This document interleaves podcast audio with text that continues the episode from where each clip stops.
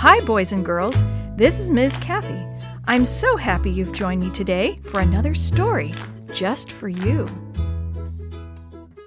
Chapter 11 Back at the Shoebox. Anyway, that's part of what happened when we got back, Dee Dee explained to Mrs. Shue the next weekend at church. Is that all? Mrs. Shue asked. Dee Dee lowered her eyes. No, I guess I learned a lesson too.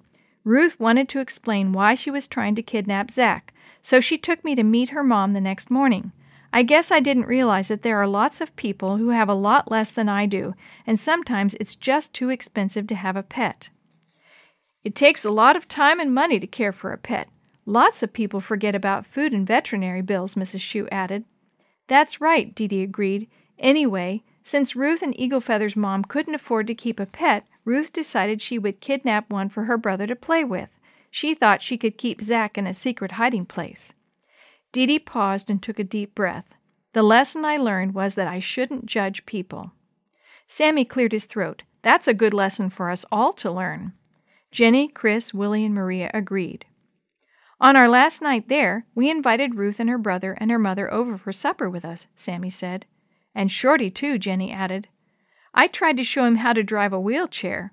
Willie tried not to laugh, but I think I'm better at riding horses than he is at driving wheelchairs. He kept running into stuff. That's very true, a deep voice drawled behind the shoebox kids. Everyone laughed as the tall man with a red mustache and red hair furrowed his bushy red eyebrows thoughtfully.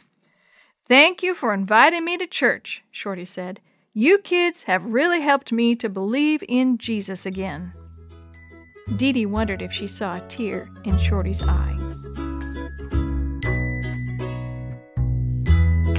The story you have heard today is a chapter of The Shoebox Kids, Book 10, Adventure on Wild Horse Mountain, written by Eric Stoffel, edited and created by Jerry D. Thomas, and used with permission from the Pacific Press Publishing Association.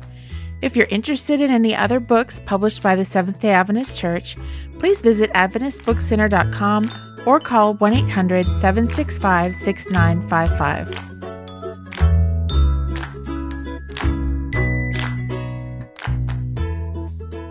This podcast is a production of the Carolina Conference of the Seventh day Adventist Church.